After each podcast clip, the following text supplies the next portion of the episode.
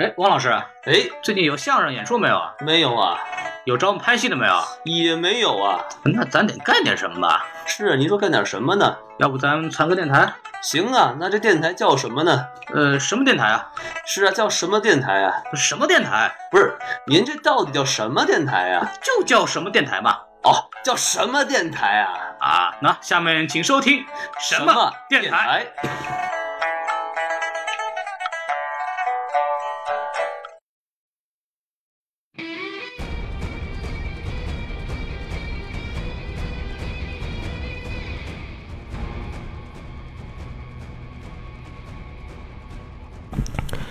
好，欢迎收听新的一集什么电台？哎，什么电台呢？就是什么电台呀、王老师接茬越来越熟练了非常的快啊！啊，这个非常好，我们新的一期节目就来了我是王老师，啊！你是王老师啊没？错儿，啊，行，那那我就孔老师吧。哎，太好了，嗯，对我，是宋老师。大家还记得我吗？大家还记得我吗？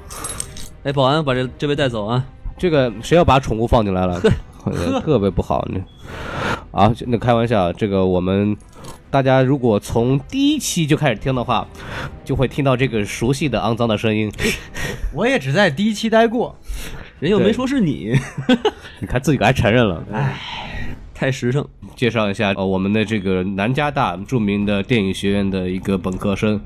宋元浩同学，哎，大家好，对，也是我们的第一期嘉宾。然后第一期的时候，让他找了，让他录了一期这个星战的问题，然后聊得还不错啊。今天我们聊一聊这个最近非常非常红的这部电影啊，叫。哎啊，叫蝙蝠侠，因为楼被毁掉，所以打超人的这么一个故事。哎呦我操，心眼儿太小了，这个对对，因为这部电影最近在北美包括包括全国同步，呃，不是全世界同步呢，热映的非常厉害，然后票房还不错，多少来着？已经过七八亿了，哟，那它对成本是多少啊？成本二点五亿。那赚了这个，啊、那你你还没有算宣发呢？对，哦，但其实已经是赚钱了，钱是肯定赚，但是不会赚的特别多。目前来说，而且但是电影才刚刚上映了两周，所以还是有后面机会的。我就说一个这个事儿，就是说电影宣发这个东西嘛，它不光有这个实际成本，还有这个宣发成本。所以说，你看票房超过这个制作成本呢，并不说明赚钱。然后我们为什么聊这部电影？第一呢，我和宋元浩两个人都是美漫迷，哎，对我们特别愿意看，然后我们看完想说。第二点是，这部电影在出来以后呢，它的呃口碑属于是两极分化。没错儿，它在首映场出来以后，它的口碑掉得非常快，然后造成了一种非常恶性的影响，直到我导导致我们去看的时候，其实都没有抱任何希望去看。看看完第一遍的时候，评价也不是特别高。孔老师，你是怎么去说他的这个口碑掉的特别快的呢？啊、就就比方说我们最近出的数据吧，就是根据这个票房数据，美国一般来讲就衡量这部电影它的票房呢，它这个电影的口碑来讲，凭一个非常好的一个标准叫 Friday to Friday，就是周五、周五到周五，就是这一个星期它的这个票房的掉的怎么掉的速度多快。 OK，因为第一一开始第一周发布的时候，观众都是没有任何反馈的，那他都会抱着期待去看。但是第二周还有没有人看，有多少人去看，就直接反映这部电影的质量。比方说这一集的这个《超人大战蝙蝠侠》呢，就掉了百分之八十一，嚯，那这已经很大了吧？这个对，非常大的。然后在这种 blockbuster 里边算非常非常高的，一般来说到百分之呃六七十就算已经不比较高的成那个是成绩，但是他们这个八百分之八十一，说明就是这个电影确实很成问题。他掉了百分之八十一，还能挣八亿美元，也就是说明他一开始是有好多好多人看了，但是对呃后面就几乎就没什么人看了。对他很多人看的原因，是因为我们确实对这部电影期待太久了。呃，一般的观众首先看这个噱头肯定会看，然后，但是我们对我们来说，我们都是等了很多年，就愿意看在荧幕上有这么两个人能打一次。看热闹来了。对，这对很多漫迷是一个非常非常重要的情节吧，对于我们来说。超人和蝙蝠侠算算是整个美漫历史上，或者说整个世界上超级英雄历史上最著名的两个人。这两个人呢，那个激情也是遍布了将近七十年了。七十年呀、对，所以我们现在老是漫威老是喜欢玩这种什么钢铁侠和、呃、叫什么美国队长队长两个人玩激情，所以说真正 的玩激情玩久的，其实真正是这位这两位。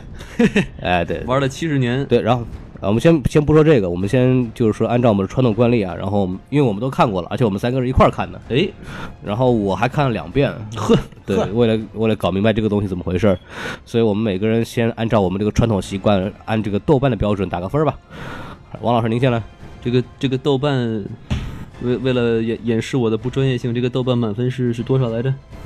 是十还是哎，对对对，那叫五颗呃星哦啊，五颗星是吧？啊哈，那我给个甲。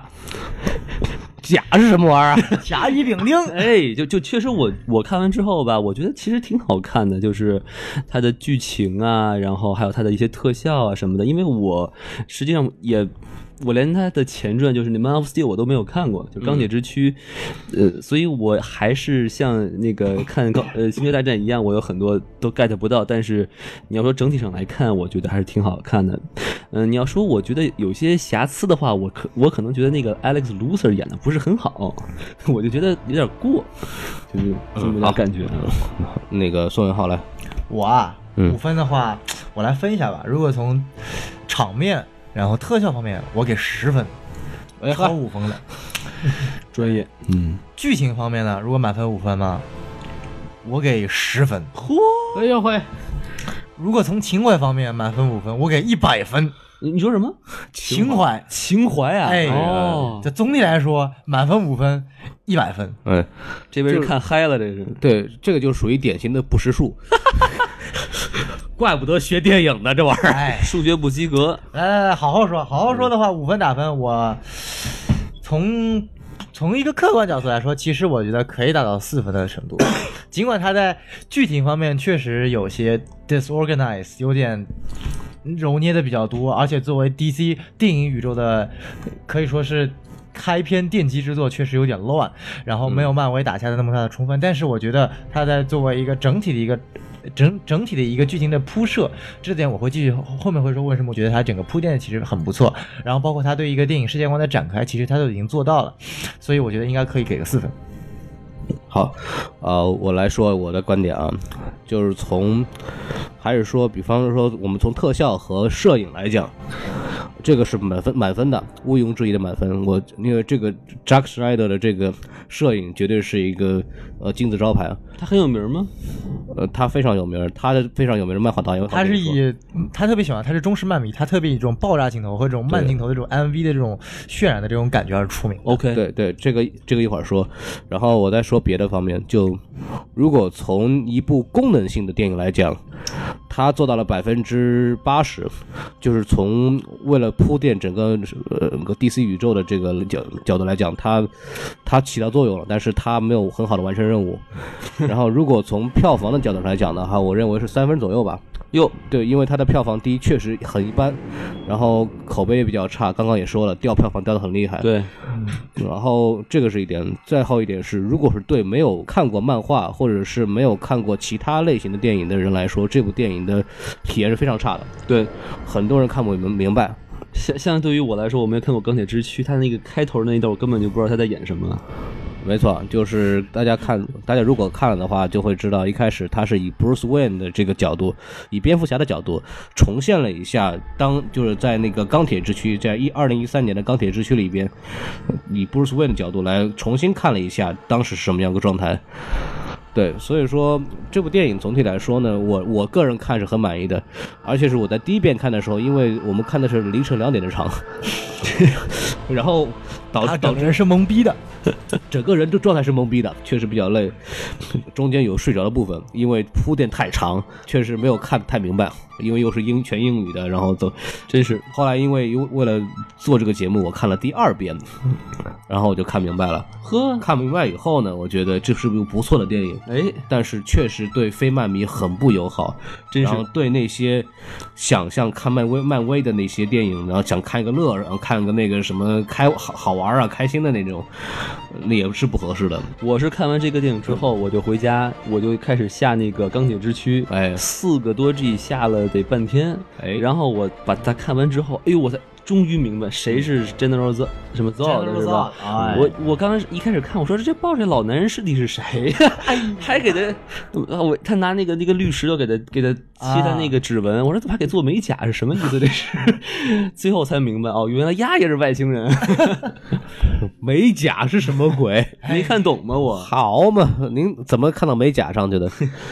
啊，就是说，哎，我们还就是说，买评完分以后，我们大概说一说，就大家最喜欢这部电影哪里？呃王老师，你先说。我先说啊，我就我觉得就是我虽然确实是我看完下来，我脑子里就是一堆问题，根本就没看懂啊，对对对，但我就觉得他那个战斗画面真的拍的挺不错的，就是无论是这个蝙蝠侠一个打一百个呀，还是这个哎哎是吧？还是我也没数打多少个啊。然后还有这个这个超超仙人人，呃，超人、蝙蝠侠和神奇女侠打那大怪物，就嗯那些战斗画面，我觉得是看着挺过瘾的。而且他这个整个电影看完之后，他这个高潮的部分还是挺舒服的，看完就不是那种嗯虎头蛇尾啊什么的，这是我觉得还不错。就一个整体的感觉吧。对，那宋元浩你说吧。我来呢，我有这么几个特别喜欢的场景。首先是开头，作为以扎克施耐德非常著名的，呃。漫改电影开头，它的一个以慢动呃慢镜头、慢动作、慢速度，然后以它一种非常 MV 式的，配上 Hans Zimmer 特别有名的这首歌叫《A Beautiful Lie》这首配乐的主呃曲子，来展现出蝙蝠侠他的父母再一次、再一次、再一次在电影影视作品中死去的场面。 但是，呃，我觉得这个地方不仅好的地方，一个是它画面展示的特别优美，然后配上，我觉得它以一种超现实主义配上呃小时候的布鲁斯韦恩蝙蝠侠掉到蝙蝠洞的情况，然后还有后面一点，我觉得对后面一个蝙蝠侠他一个出现，他以一个怎么样的一个形态出现，他有一点暗示，这点我会后面再提，这是我最喜欢的场面之一。第二个场面呢是神奇女侠出现的时候，配上另一首配乐 Hans Zimmer 的《Is She With You》，特别特别爱那个场面，我整个心都被萌化，不是萌化，都都被燃烧了， 萌化了，像话吗？都已经不会说话了。神奇女侠实在宋元太 浩当时美了就湿 了。对，当时就湿了，实在太太美，太太太太太火爆了，要不是我们带了塑料袋儿都不让我们走， 哎，太脏了。太湿了你。这是我最喜欢的两个镜头。啊，我来说说啊，这个， 首先是我们来，刚刚宋元浩说了这个，我也特别喜欢那个一开头就是我们第三三百多万回看 这个布鲁斯韦恩的那个老老爹老的老爹两老娘怎么死的这个镜头，我们已经看了无数遍了，对于很多漫迷来说，然后这一版是拍的最漂亮的一版，怎么讲呢？就用慢动作，然后那种油画，就典型的扎克施耐德的那种构图方式和典型扎内扎扎克施耐德的风格。哦，有油画式的，然后黑暗式的，然后又有又是慢动作，设计的非常精巧。当然，为什么那么精巧是有原因的。哦，宋元浩，你也没说为什么是这样子的，因为漫画就是这么写的。得就是说，因为我们后来会，我们后面会说到这一点，就是这部电影采用用了大量的过去的漫画作品和动画作品的一些情节，然后这一段非常经典的这个就项链挂枪上，然后通过枪漫画分镜特别有名对，通过枪这个开火，然后把那个项链震碎，这一段儿纯完全完全是变《黑暗骑士归来》这个漫画里边的风景，哦，所以根本不是他功劳，就是他就是照那个拍，你知道吗？对，但这是就是确实拍的很好。就是向原作致敬呗。对，扎克施耐德是非常典型的一个就特别偷懒的一个导演，您到底是夸人家还是贬人家呢？就是他这这个方面非常其实备受争议啊。然后我再说，呃，还有个地方我特别喜欢的一点就是他的信息量特别大，就是每一个台词儿它不是废话的。啊哈，其实因因为我们一开始没有看懂，特别是第一遍看的人没完全没有这个准备， 他的每一句台词都往后映射了这个剧情为什么会这么发展的。然后比如说，比方说他那个阿尔弗瑞德，这个我本来想后面说，但是你问了我就说一下，就是这个 a l f r e d 在里边说过一句话，就是说恐惧会让人变得非常的无情， OK，对，然后这就直接导解释了为什么 Bruce Wayne 采取非常非常极端的手段来去打超人，哦，因为他对害怕超人的这个，他有一种非常强烈的无助感和恐惧。对，这个是非常非常重要的一个点，很多人没有把这句话当回事儿，所以就后来为什么 Bruce Wayne 要去打超人这个事儿，他妈的就是完全没搞明白。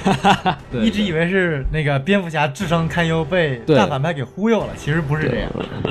对对对，然后这个。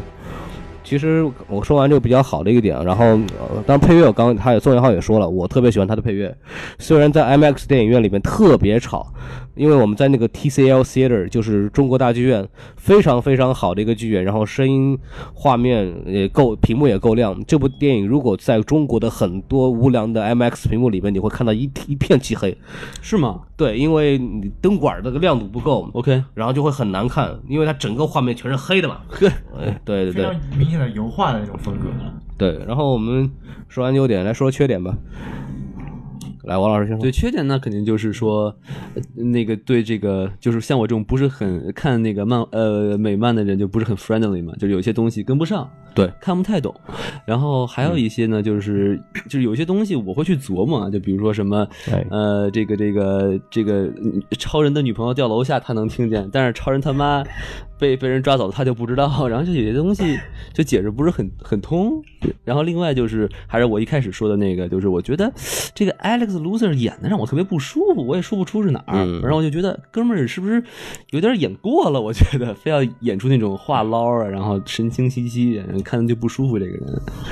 优点的像一个小丑一样。啊。来，宋元浩说，呃，你那么喜欢电影，来说个缺点我。先说个缺点吧。首先，这部电影的名字叫《蝙蝠侠大战》。这我来说个缺点吧。首先，这部电影的名字叫做《蝙蝠侠大战超人》。那么，其实，在片中呢，蝙蝠侠大战超人总共有两场对峙。第一场呢是蝙蝠侠一开车，叭撞到超人的脚了，砰，车爆了。蝙蝠侠、呃超人把蝙蝠侠从车里拉了出来，跟他说了一句：“那个那个，你别搞了。”然后蝙蝠侠问了他一句：“你你你每月流血吗？”然后超人回了一句：“每月流一次。”然后就飞走了，就没了。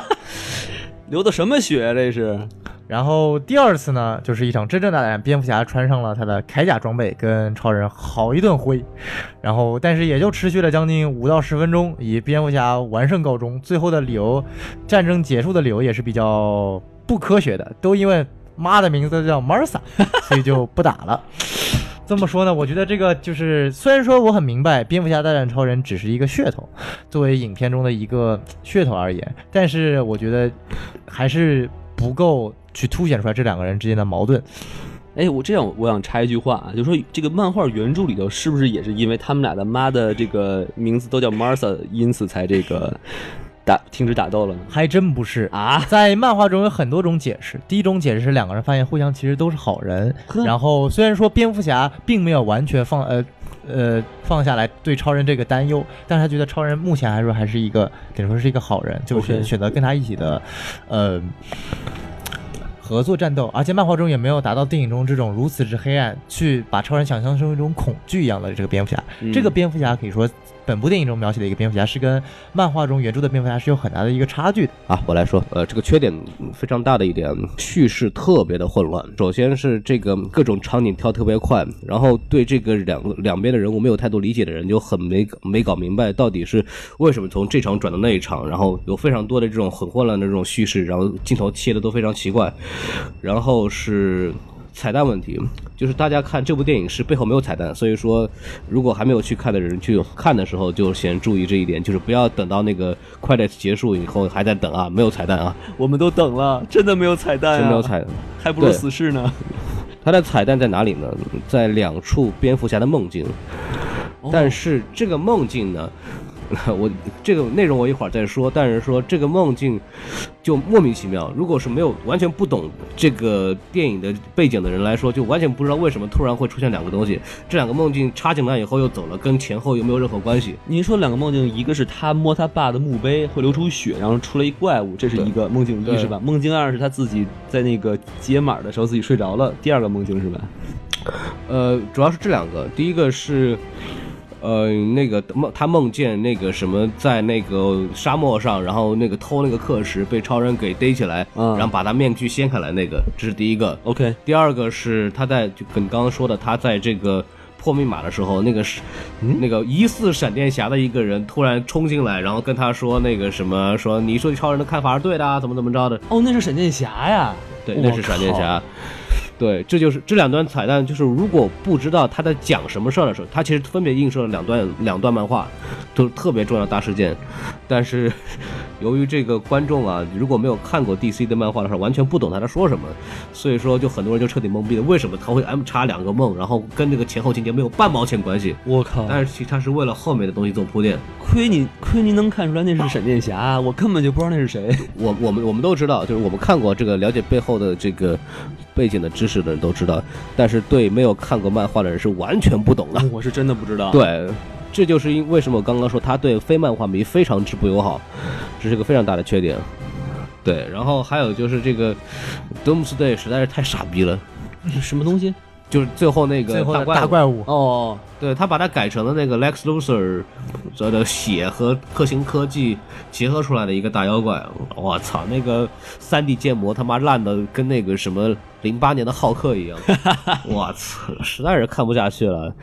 然后动不动就是那个那个浩克特别是不是那个 Doomsday 特别傻逼，动不动就是吼一下，然后那个动感光波嘣一下一炸，把把我他妈耳朵都炸炸傻了，我操！我而且不知道他在干什么，你知道，他就就就莫名其妙就能量波就爆出来了。那我觉得挺酷炫的呀。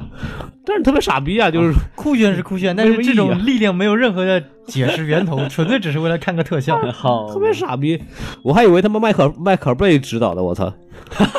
我操，爆炸王！我当时真的以为一瞬间那是迈克尔贝的主意。迈克尔被附体，灵魂附体。嗯，这个电影最大的毛病就是很多人看不明白到底是怎么回事儿，然后有几个核心问题大家并没有搞明白。其实电影做了很多铺垫，但是第一观众看不懂，就每句话到底有什么意义，观众没有看懂。然后第二是对背景不了解的情况下，有几个核心问题观众是不懂的，造成他看电影的时候特别懵逼。对，然后我觉得我们可以来集中回答一下这个问题。好嘞，首先是超人和蝙蝠侠 为什么要打？这是一个很大很重要的问他题。那我我从不懂的角度来看，那就是被这个坏人给挑拨了呗。然后就是，呃然后好像这个人民之间好像对他也有点意见哈，很奇怪。呃，是这样子的，就是这个首先要了解蝙蝠侠和超人分别在这个漫画里边代表一个什么样的这个一个状态。嗯，呃，超人在过往的历史中，从一九三八年开始，第一个超人出来 OK 他一直在这个、呃这个读者的心中，或者在人的心中，是一个美国精神的象征，哦，正面、乐观，然后朴实，乐于助人。乐于助人，充充满了正义感，代表了所有的正能量集合。哎，而蝙蝠侠在这个漫画里边代，特别是那个， Frank Miller，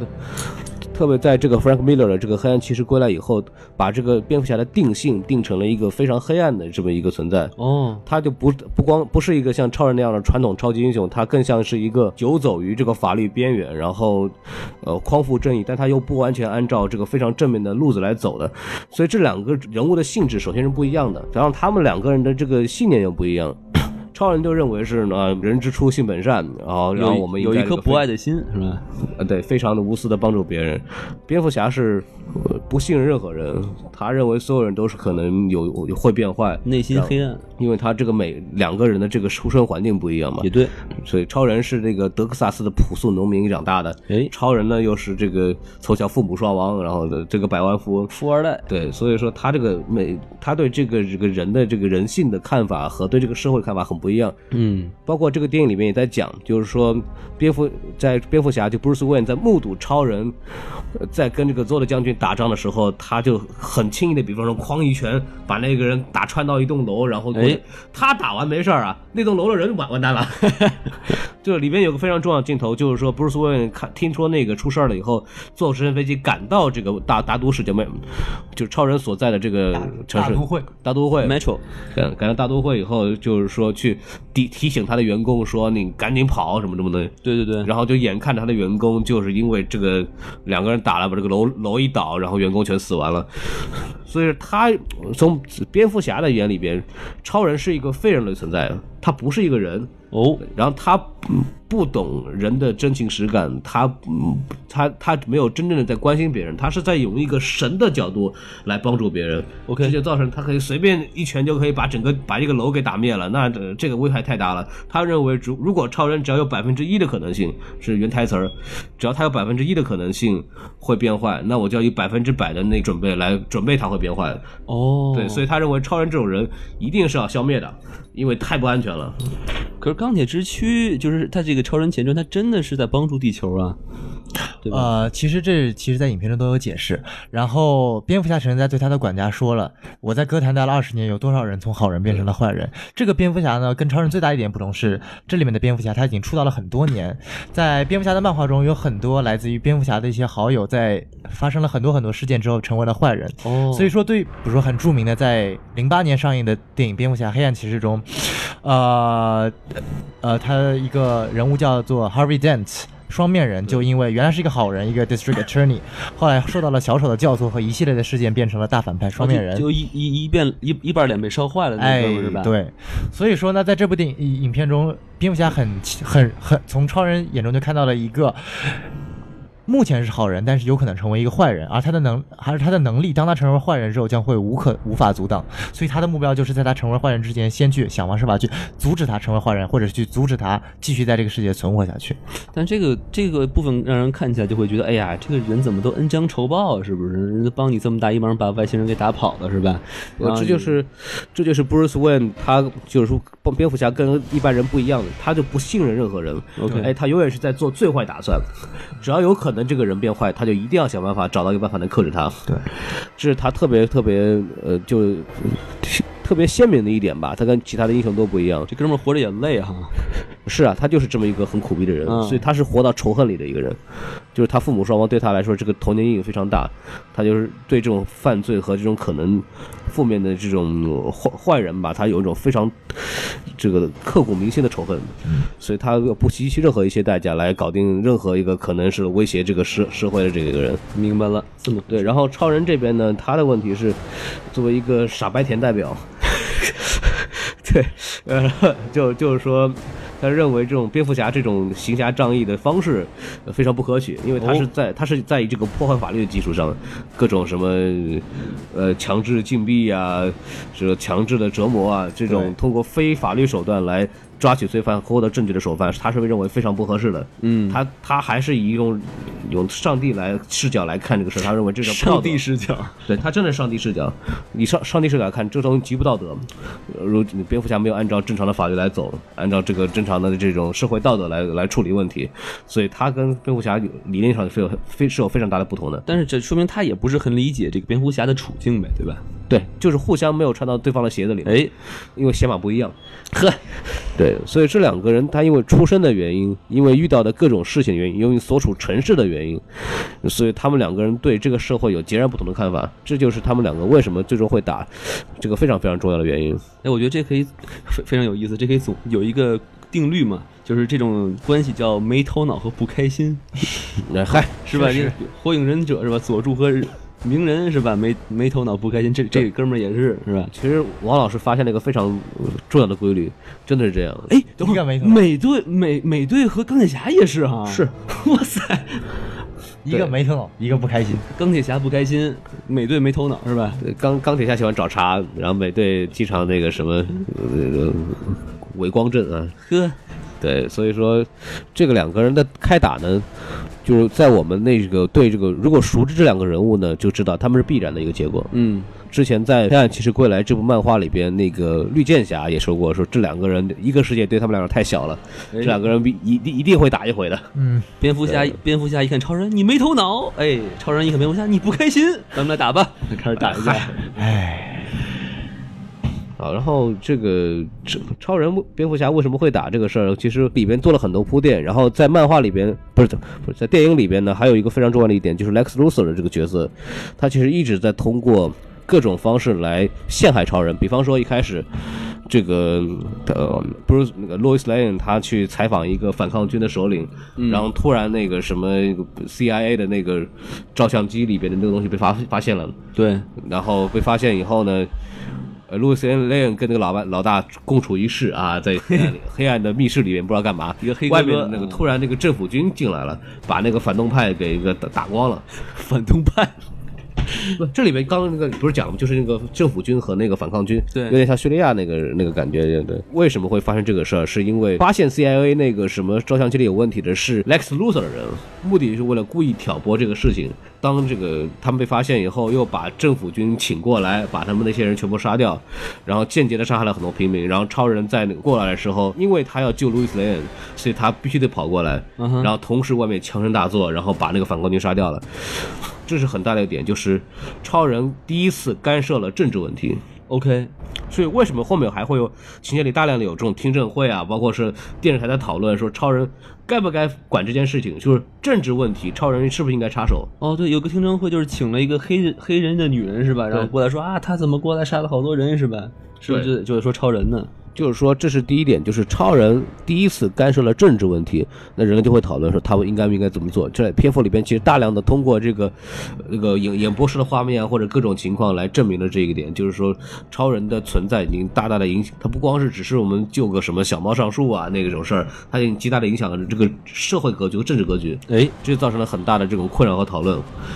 然后第二点是，其实这是个很大的问题，就是超人的存在到底是对这个社会是一个好处还是坏处？就是你超人来了，你是那个行侠仗义，该救人救人，但是你也把坏人招来了。对，那个糟的将军其实就很明显，我就是奔着超人来的，你们只要把他交出来，什么事儿都没有。哎，但但也不是，造造到将军最后还是要在这个地球上这个来建立新的这个什么克星嘛，是吧？然后所以他也是，就就算超人不在，他也会这么做嘛，对吧？但是是他知道超人在这里的时候才找过来，然后正好看到有这么一个星球不错。如果超人不落在地球的话， 说不定直接就跑另一个星球去啊了。好吧，好吧，你这么说也对啊。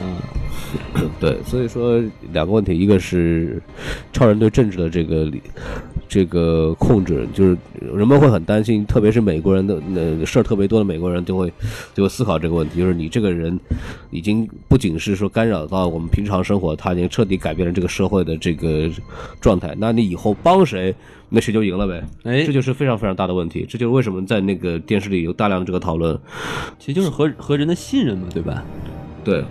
然后还有一个就是因为美国人他也是一个强烈的基督化、基督教文化背景的国家。哦，那超人是不是一个神？如果超人存在的话，那上帝是什么？或者超人他是不是本身就是上帝？呵， 那如果他作为上帝的话，他是不是应该去干扰做这些事情来干扰这个世界的那个整个社这个世界的这个变化？这是很大的一个争议想太多了吧，这帮人。啊，就是这样的，就是美国人的文化就是这样的。嗯，对，然后不，然后蝙蝠侠，包括蝙蝠侠这边也，蝙蝙蝠侠这边就是第一是极不信任，对超人非常不信任，说你这个人，呃，你这样一变化控制不了是吧？嗯，对，咱这来不了。然后也还对这个超人这个做事方式也是非常的那个什么。然后刚刚说到 Lex Luthor 挑拨，刚刚那个什么 Louis Lane 那个情节是第一个情节，哎第二个情节是那个听证会爆炸。哎，国会那会儿炸了，就是在这个，就在第一个事件完成之后，这个超人其实也特特别不爽，然后民众也就说超人，你应该是有一个合作方式，比方说你什么事儿该管，什么事儿不该管，咱们得规定好了，你不能什么事儿都都掺一脚，是吧？所以说为什么会举办这个听证会，要求超人过来去出席，就是要商量这个事儿。就是那个女女参议员就说，It's democracy，就是然后 we make conversation，其实我们要先，我们这个民主这个步骤是我们要交流，我们要对话，你不能不理我们直接干是吧？你给我们打个招呼，那我我们得那个先。在干事儿之前，先把这个规矩给给给定了，所以他会过来。然后这个 Lex Luthor 就利用这个超人一开始那个呃炸楼的时候，把 Bruce Wayne 的一个那个一个员工腿给废了，无腿先生。对，把他那个员工买通了，说就是把这个听证参议院给炸了，整个玩儿把这个整个这个听证会给炸了以后，超人没事儿，哎，然后这个也没有任何证据，那外界的舆论就更更会认为，我靠你你他妈的就你活着，然后你为什么第一你为什么没有救我们，然后第二就是说你你你你他们都炸了你没事儿，他妈的这个东西太可惜了，甚至都有可能大家觉得是超人杀死了这群人，对，人超人还用炸弹，人用眼睛一扫就都嗝屁了吗？说明就是眼睛发出的热线、热视线导致的爆炸 呢。对，这是一个非常重要的。然后这两起是非常决定的事件，都是 Lex Luthor，呃，动用这各种方式，因为后来两条线嘛，就包括 Bruce Wayne 也在也在这个调查这个大白大白鲨还是叫什么那个船的这个嗯事情，然后就是。根据那个一开始发现 CIA 的那个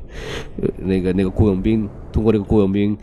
呃，Lane Louis Lane 也是通过那个、呃那个当时在战场上面那个子弹来调查线索，来找出来这个来证明超人其实不并不是这件事的那个那个战争的罪魁祸首。哎，这个我还挺想打断一下，嗯就是说他那个我真没看明白啊，就是这个 Louis Lane 就那那个女记者，她拿着那个记事本儿上面有个子弹，然后她她想证明什么，我真是没看懂。哎，所有人所有人都认为是超人干了这件事情，为了救救路易斯 lane，所以他把那个整个的这个军队给 wipe out 就给给搞定了。嗯然后这个子弹呢，因为留在这个卡到这个笔记本里是唯一的证据。 ，OK，就是讲路易斯雷恩通过这个子弹这条线索来来证明说这个事儿跟超人没关系，哦是那个是 Lex Luthor 的公司的人来干的这个事情。哦，那颗子弹属于这个 Lex Luthor 的公司的，哦对，后来在那个电影，影情节里面有，就我懂了，我懂了。对，然后这个这是 Louis Lane 是一条线，蝙蝠侠那条线也是通过追踪这个那个雇佣兵，后来知道这个事儿是那个 Lex Luthor 干的。然后就追查他们在好像是太平洋还是大西洋那边捞出来的氪石，嗯然后最后成功从 Lex Luthor 的总部里面把氪石偷了出来。但其实这全都是 Lex Luthor 设下的陷阱，为了让他超人故和意蝙让蝠他侠偷的，对吧？对故意的，为了让超人和蝙蝠侠最后一战。他其实一开始想把这个超把这个课室弄回来自个儿用，后来因为蝙蝠侠知道这个事儿，把他偷走，他将计就计。哦，对，他是这样一个事情。然后还有这个就是蝙蝠侠这个对超人的态度，其实 Lex Luthor 也在受了很多影响。比如蝙蝠侠，你还记得蝙蝠侠收到了一堆什么那个什么报纸呃报报蝙蝠侠收的不是报纸，超人收的报纸。嗯，哦蝙蝠侠收的也是报纸，上面写了很多话，不是他收到一堆 paycheck，我记得都是都是 check，我记得。但是也有报纸，包括他家的报纸说啊、d o you know how？就是反正上面有写了一堆东西。一开始我以为是小丑写的，对，其实是这样子，他就克拉克克拉克呢是收的是照片，啊，对对对对，然后就是那个个他这个就是这打罪犯蝙蝠侠处理罪犯的照片，然后还下面写了很什么字儿，具体字儿我忘了，反正这意思就是说，反正这个超蝙蝠侠这事儿看的干的特别不地道。嗯哼。然后，然后哦，我我还记得那个细节，就是他那个罪犯给他烙那个印，对不对？对对，然后就就是说，给就是那个时候他他已经知道克拉克肯特是超人超人了，所以他给这个超人这个记者的身份寄了很多这种照片，就是来这个唤起这个超人对这个事儿的这个注意，然后哎同时。这块儿我不是很明白，啊人家这个超人用这个眼镜的伪伪装不是做的很好吗？怎么会被别人发现他就是超人呢？这这我就是真不这明白。这就是这个电影很很大的一个问题，就是 Lux Lex Luthor 显得特别的全能，他所有的点都可以想到了，他一步一步的就是陷害，然后给两边加情绪。克拉克呢不是后面说他要报道这个蝙蝠侠这个这个事情，就是一个情绪的反应。蝙蝠侠这边呢，第一是收到这个报纸，然后怎么怎么回事，什么你你你害你家人死了什么什么东西，然后又收到个 paycheck，paycheck 就是 Bruce Wayne 他给那个受伤的员工的一个那个嗯辅助金。Lex Luthor 把那个抚恤金的支票全给寄回来，然后每张纸都写的那个什么各种各种的，有刺激 Bruce Wayne，就说什么你让你爸妈死了什么什么东西的，因为这个对这个 Bruce Wayne 特别大的一个伤害是，因为 Bruce Wayne 的这个一切的呃源头就是因为想，呃想复仇，就是仇恨，因为他爸妈死了仇恨，然后这个东西就是呃他给了他就是说你让你你爸妈你让你的家人全死了，然后特别为什么这这一点特别刺激他，因为特别刺激刚刚之前说的这个无助感。就是让蝙蝠侠再次唤起了他的一种无助感。哦，然后他就想到，因为超人的存在，让他非常的无助，特别的恐惧，然后又特别的无力。然后这也是通过刺激他这个东西，然后来来说的、啊然后让蝙蝠侠对超人有一个非常非常强烈的这种愿望，就是一定要把他干掉。所以 Lex Luthor 通过心理战，通过证据，通过反复的挑拨离间，让包括这个，因为蝙蝠侠是看完这个大爆炸，就听参议院大不是就是听证会大爆炸以后受到的这些这个 paycheck，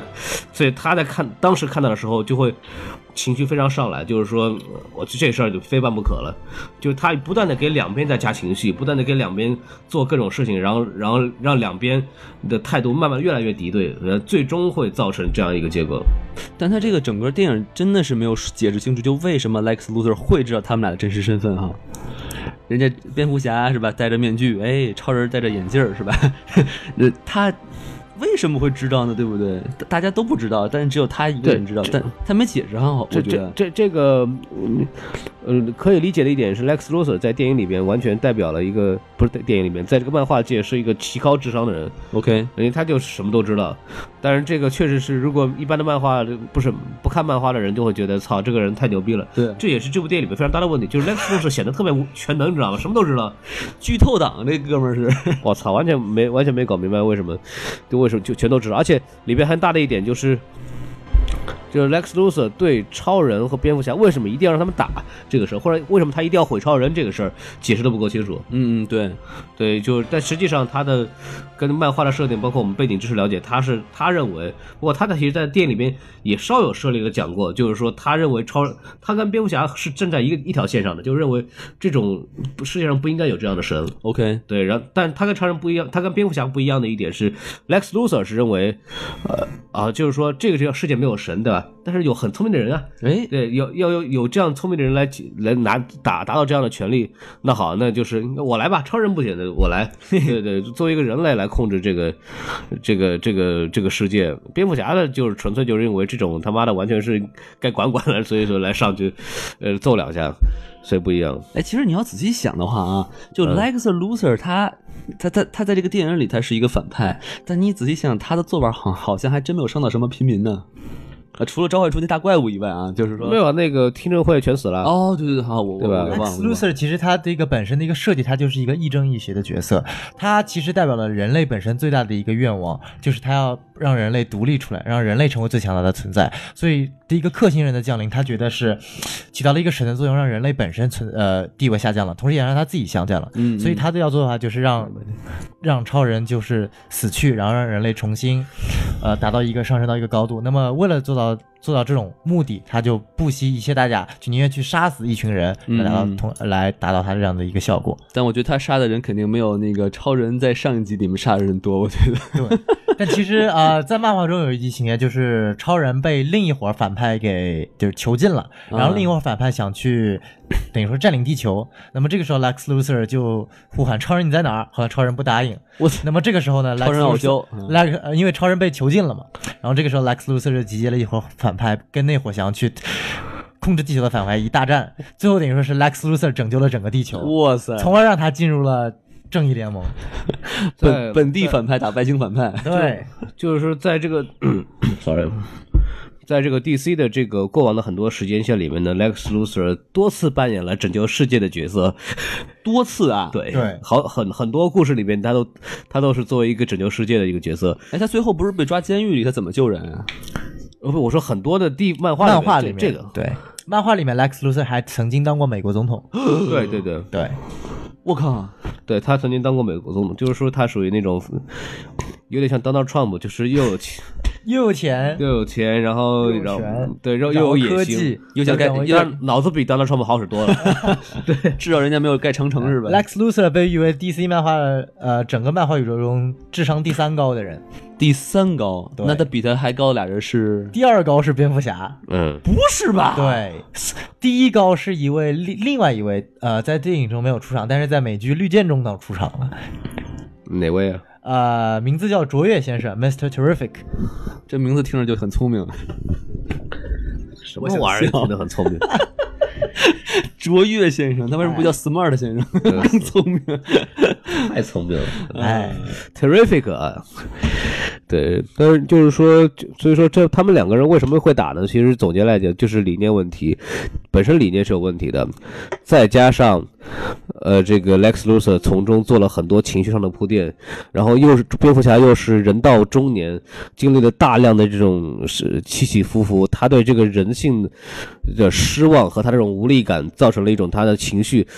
就蝙蝠侠，照理说在很多漫画里面是没有情绪的，就是他永远是保持最冷静的那个人。谁？蝙蝠侠是吧？对哦，但是他在这个故事线里边，因为这个年纪比较大，然后经哦历了很多事情，然后又因为各种各样的呃那种铺垫，让他变得多疑易怒，然后就说说白了中年危机。哎呦呵， 对，其实还有一，点，就是在其实为什么我觉得这部影片在铺垫很好？其实，在最开头影片就解释了一切。我们说，在其他以前所有的蝙蝠侠电影中，也就是他父母死去的镜头当中，我们看到的都是。歹徒出现，把枪对着他们一家三口。蝙蝠侠那个蝙蝠侠的父呃，就是 Bruce Wayne 的父父亲示意不要开枪，然后就是等于说是想友好对待，但是最后歹徒还是开枪了。嗯，但在这部影片中呢，我们看到非常清楚的一点是，蝙蝠侠父亲握紧了拳头，想要去主动出击。哎，那么这个事情，我觉得是 Zack Snyder 想去特别有意塑造的一点，就是让蝙蝠侠塑造的更加激进，通过他的父亲。那么这一点，我觉得做得非常好，就是这样这样一点也解释了为什么蝙蝠侠可以这么多疑、这么情绪化、这么容易易怒，甚至也解释了为什么蝙蝠侠在极端情况下甚至愿意去做出，呃。极端火力，包括杀人的决定，我觉得这点其实，在 Zack Snyder 做的非常好，铺垫非常明显，我记得那个看完这个电影之后，孔老师说过一一句话，说蝙蝠侠终于杀人了，是吧？嗯妖兽啦，蝙蝠侠杀人啦，就实际上蝙蝠侠他不是应该杀人的，对，他有一个，特别是在诺兰的三部曲里面特别强调的一点就是，呃，就是不杀人。为什么不杀人呢？因为他已经是无视法律来控制罪犯了。如果他一杀人，他和那些罪犯没有任何区别。他怕他失去这个控制，因为 Lex，因为这个在这个。诺兰的蝙蝠侠里面特别强调一点，就是乔小丑跟蝙蝠侠其实是一类人，只不过区别就是蝙蝠侠有原则，他没有原则。 OK 蝙蝠侠如果一打破一打破这个原则，那他就是跟乔楚是一样了，就完全丧失了这个他立足的这个根基。对那这个原则是不就是不杀人。杀人。哦，对，其实这个电影里面好像也没有直接的反映对，他杀其人的。实这部电影里面，蝙蝠侠他的一个原则并不是，就他做到的并不是杀人，而是去不去救人。等于说，其实你看他这个情况，他没有去主动去把一个人杀死，嗯而是去比如说他在毁坏一辆车的同一辆敌人的车的同时，并不去考虑他车里人的安危，只是去直接去毁灭这辆车。虽然说导致的结果也是同样人去 死，但他没有去直接去把一个人置于死地。呃，我的看法就是说，还是这部电影本身想塑造的蝙蝠侠的形象，对，就是在长达二十年的打击罪犯当中，他对的很多东西的厌倦和他一些对本身规则的一些质疑，都然后他经历这些事情以后，他这个人的本身的这个状态，造成了他就是无所谓了，对，就就就就怼了就怼了，就是就是这样的。 和我这个里面的他会有更加凶狠，刚刚才还说的就更加凶狠，更加多疑，对呃，更加的这个对社会这个看法又越来越黑暗，这是他行侠仗义二十年，特别是在高 m 在他的治理下，并没有任何的好转的情况下，嗯嗯，他对这个社会是充满了失望的，所以一定程度可能会就是说，呃，他开始杀人这个事儿，但是电影里边还是没有讲到为什么，然后我们通过。可能会在后来的蝙蝠侠三部曲里边会不会讲这个事儿，我们就是就在看了。只能拭目以待了。对，对我还是对觉得，其实就是开头那段他父亲去主动出击这场，我觉得这个铺垫是非常好，可以解释为什么蝙蝠侠后期越来越激进。但你说说实话，就说这电影你要真不琢磨的话，你真的不明白它怎么。就是说，电影的目为了做一个电影，他就是琢磨，他每一个镜头都是有一定的意义。对不是他说他为了攥拳而攥拳，对出击而出击。嗯嗯，他他的这个每一句台词都有它的意义，就是之前说的这个 Alfred 这句话，就是无助造成了人的恐惧，造成恐惧造成人的愤怒，就是说这种这种原因为原话我忘了，大概是这个意思啊，就是说他是无助感造成了蝙蝠侠的这种精神状态。这句话第一遍看的时候完全不没有在意这件事情，但是会发现这个东这句话是直接解释了蝙蝠侠为什么在这部电影里为什么做这件事情，为什么去打超人的一个非常重要的原因。这就是为什么这部电影，如果你没有仔细去看的话，根本就没法看懂。你别说，这真是一个赚票房的一个好方法，就是别把电影写太明白，然后别人看这是没看懂啊，那再看一遍吧，就双倍了 是吧？但是对我们来说，就是对一般来说没看懂，他骂完这就不去看 了。对对对对，就为什么会有很多人看完以后说完全没有搞明白，为就是觉得就就完全不知道为什么会打，你知道吗？就是为你看他的铺垫太，觉得他铺垫太少，就剧情非常冗长，但又觉得铺垫特别少，就没有很好的解释这个问题。其实里边每一个动作都有每句话来解释，和用镜头或者细节，但是。呃你知道他是用文艺片的方法来拍动作片，或者拍半商导业电片影，，嗯，这这这这就是说看惯了漫威的商业片的人，就是真漫是太累了，太看累嗯一般人根本看不明白哎，这事有儿。有一块儿我特别费解啊，就是他那个做他那个梦，就是梦到这个什么他自己被抓了，然后然后这个闪电侠就像您刚才说的，还跟他说一定要呃注意这个 Louis Lane 什么的，就是他这个梦是一个巧合吗？还是是这样的，其嗯实这并不是梦。啊其实影片中解释了，包括赌窗他解释了，其实这并不只是以梦的形式来体现出来。对，这是我不知道你有没有了解到，在美剧中有个特别的原呃有一个有个观念叫做多元宇宙论，就是平行宇宙嗯平行宇宙。对，也就是说，蝙蝠侠做到的一个梦，其实是另一个平行宇宙上的一个现实。在那个宇宙当中呢，为什么闪电侠会提醒说蝙蝠侠要注意路易斯？因为在那个最后。超人和蝙蝠侠就是被抓，蝙蝠侠不是被抓起来了嘛？嗯然后那个那个世界的超人和蝙蝠侠中的言语中，我没有体现出来，我我们就是有体现出来。剧中解释了，就是在那个宇宙中，Lois Lane 被杀死了， OK，那么超人因此而变得易怒、狂躁，想要去控制整个世界。嗯那么蝙蝠侠肯定是要去反对的，所以嗯蝙蝠侠作为反抗军出现，他当时的目的也是去获得克时，去阻止超人。那么但是最后还是被超人抓起来了。那么这一个情节呢，整整一个以梦境体现出来的这个情节是来自于，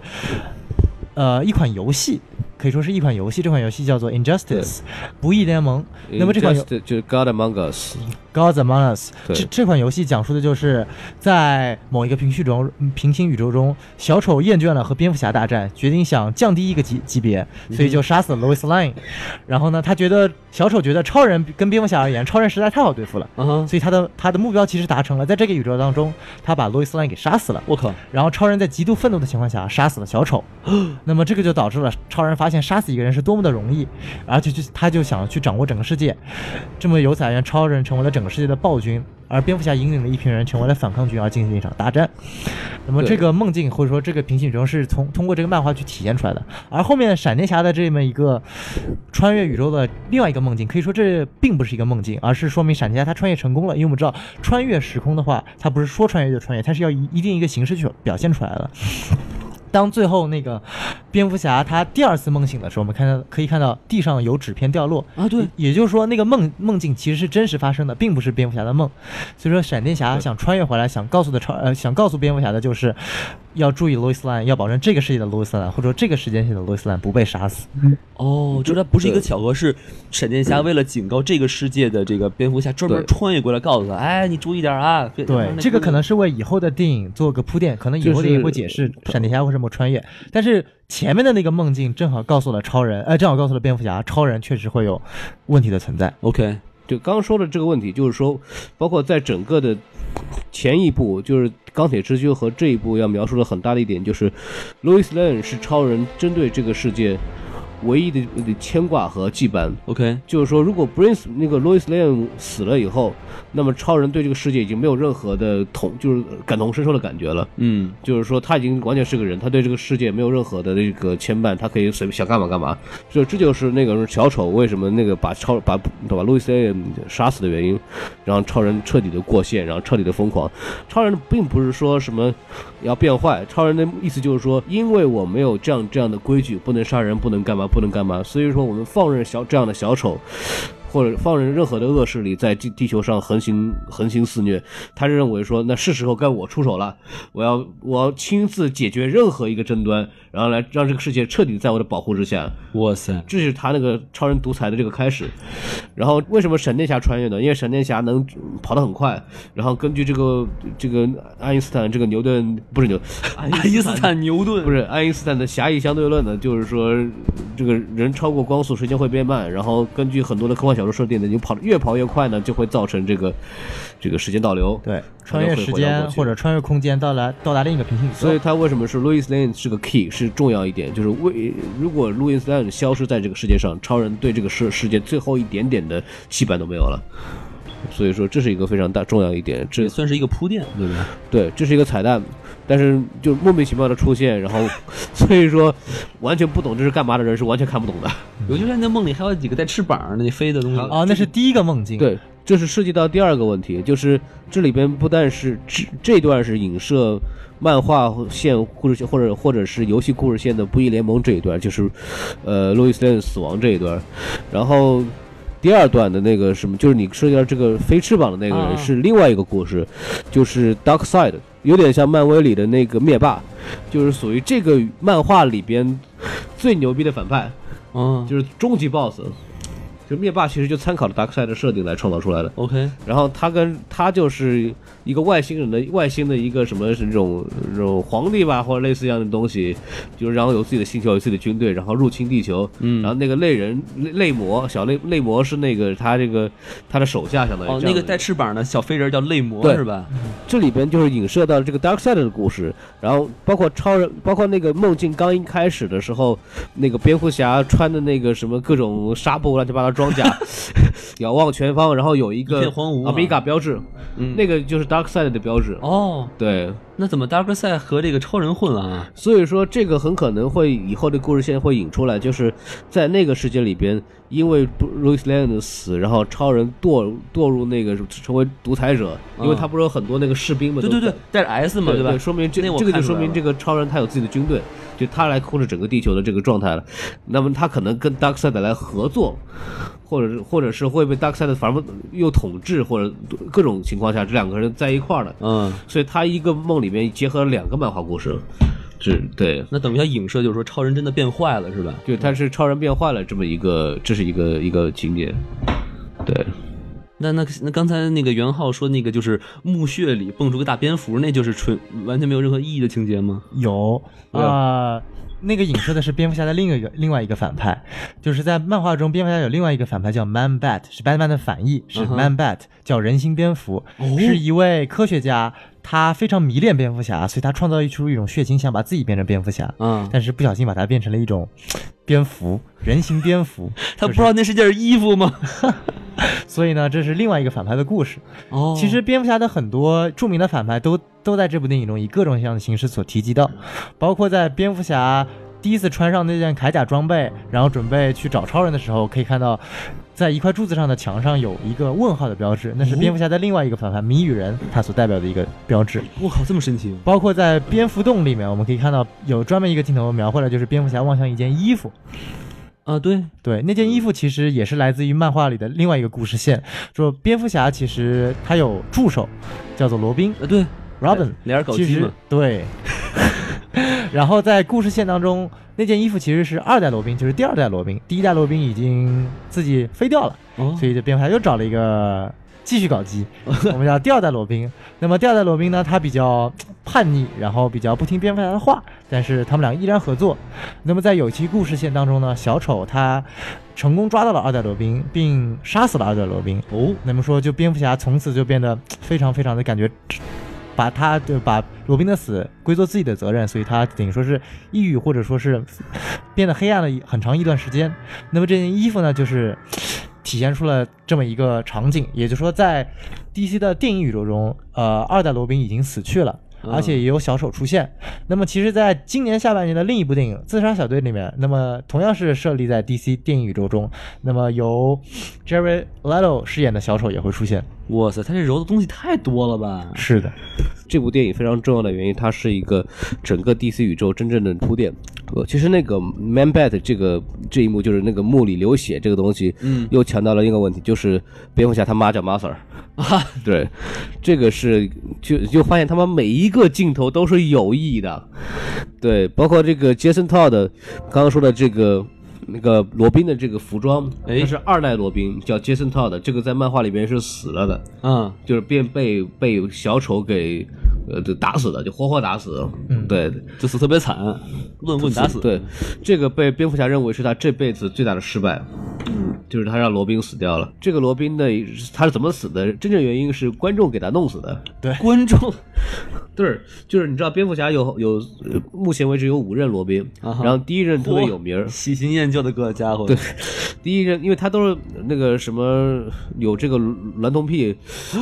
对，吁， 对对，就你也知道，这个每次罗宾都是小从小开始培养的。哎呀呵，要一看小鲜肉，对，是吧嗯第一代第一代罗宾是那个第一代罗宾是那个迪格利森，就是后来脱离蝙蝠侠以后，自己成变成了夜翼，是另外一个英雄，对叫奈这个 Nightwing。然后这是第一个第一代罗宾，也是最早的一匹哥，然后也是最最著名的罗宾。第二代罗宾叫 Jason Todd，然后情况是这个样子的，对因为当时创立的时候呢，第二代罗宾他的一个起源跟第一代罗宾非常相像，都是父母在马戏团工作，嗯然后就是父母双亡，不知道什么原因双马亡戏。团是个高高危职业啊，然后虽然说二代罗宾后面的身份改了，但是在那个时候还是没有改，是以这样一个身份。虽然说他本身的性子是比较叛逆，但是他的在很多观众看来跟第一代罗宾的影子实在太相像了。嗯，所以呢，他们就决定写一个故事把罗宾写死。然后呢，最后快到那一期的时候，DC 漫画的编剧，然后在网上做了一个市场调查，说你大家觉得罗宾该不该死呢？然后最后以三票优势决定罗宾该死。于是呢，嗯他他是这样，他是做了一个电话投票，就是他嗯观众可以那时候没有网络，然后观众可以通过打电话的方式来啊去给对他的深思。啊哈，对对对对对，然后可能就是特别恨他的人就特别打电 话吧，就就造成了就是说后来给弄死了。然后这个对蝙蝠侠来说，呃，就因为观众这个打一个电话这个事儿啊，蝙蝠侠的创伤就更重了。哇塞，为什么会为什么我专门给到了这个小丑上写的 “jokes on you” 这个这个字儿是小丑写的嗯哼就是说那个为什么会一定要给这个镜头，就是又增加了这个蝙蝠侠的无助感。对，他又想到了当时他没有办法救助他的亲人、他的朋友或者他的伙伴的这个状态，也是为了背后后面的这个超人蝙蝠侠去打超人这个情绪上加码。对，所以他每个镜头真的都是有用，所以这部电影的信息量太大了，嗯，这是一个非常非常严重的问题。对我们刚刚说了这个超人和蝙蝠侠为什么会打，是吧？对，其实很多观众其实问这个问题，就是 特别是没有看过的都会问：蝙蝠侠，据我们所知，他妈是个人吧？他怎么能跟超人打到一块儿去？这是一个很重要的一点。其实很多观众到后来也没有看明白到底怎么回事儿。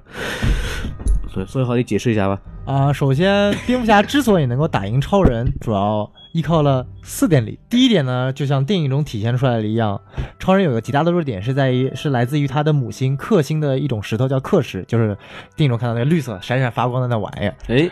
那么蝙蝠侠呢，掌握了这种就是石头， A 货及翡翠， 哎，对，就是蝙蝠侠掌握了这种东西之后，他这种石头可以轻易的割开超人的皮肤，使超人变得脆弱。那么这是超人的，就是蝙蝠侠打败超人的第一大源头。那么第二大源头是蝙蝠侠能够提高了对超人的攻击力，但他必须得防御超人。嗯那么他就拥有了他穿上了第二个领域，就是他有了铠甲。那我们众所周知，蝙蝠侠有两大属性，第一有脑子聪明，第哎二有钱。没错，那么这两大属性呢，导这两大属性导致了 蝙蝠侠以他的那个 Bruce Wayne 的身份，以他的公司开发出了各种各种各样各种奇葩的装甲，就那种逆天的装甲，可以来对付各种超人类，然后包括对付超人。就是其实这块儿我不是很明白，它这个装甲，嗯，它就是增加了这个蝙蝠侠的耐操程度吗？还是，对，第一个地方耐耐操，一个是打得更疼了，第二也是防御超人的攻击了就。是护甲值增加八十，哎攻击力增加十是吧？哎，对，差不多就这样。再加上克时髦的能力，他就能打过超人了。那么第三个理由呢，是一个比较扯淡理由。我们知道，在 DC 漫画中呢，蝙蝠侠的身份是一个属于亲儿子的身份，就是不管以什么理由，蝙蝠侠永远能赢。不管你超人再牛逼、再牛逼、再牛逼，超人有呃，蝙蝠侠永远有个 Plan B。 不好意思，我们嘉我们的嘉宾卡碟了。那么第四个缘由呢，是由蝙蝠侠自己说的，也是我觉得是一个最重要的理由。也就是说，其实理论上来说，不管蝙蝠侠再怎么牛逼，有克时啊，他的能装甲还好，他永远是斗不过超人的。对，人只要对红外线一扫，不就嗝屁对了吗？，对那吧么蝙蝠侠其实他自己说出了第四理由，也就是说，蝙蝠侠呃，超人在本质上他是一个好人，他不会轻易杀人。嗯他尽管他有能力可以在几万里高空中一个红外呃或那个热视线直接扫死蝙蝠侠，但他也不会这么做。嗯哼，那么而蝙蝠侠他说他自己的 deep down，他的内心说他并不是一个好人，他是一个坏人，所以他会去防备防防备这么多发生做这么多事情。所以说这蝙蝠侠说过他自己觉得为什么超人和蝙蝠侠为什么蝙蝠侠会能够战胜超人的一大就理是由。就是说就是说， 超人蝙蝠侠会利用超人的这个善良的弱点，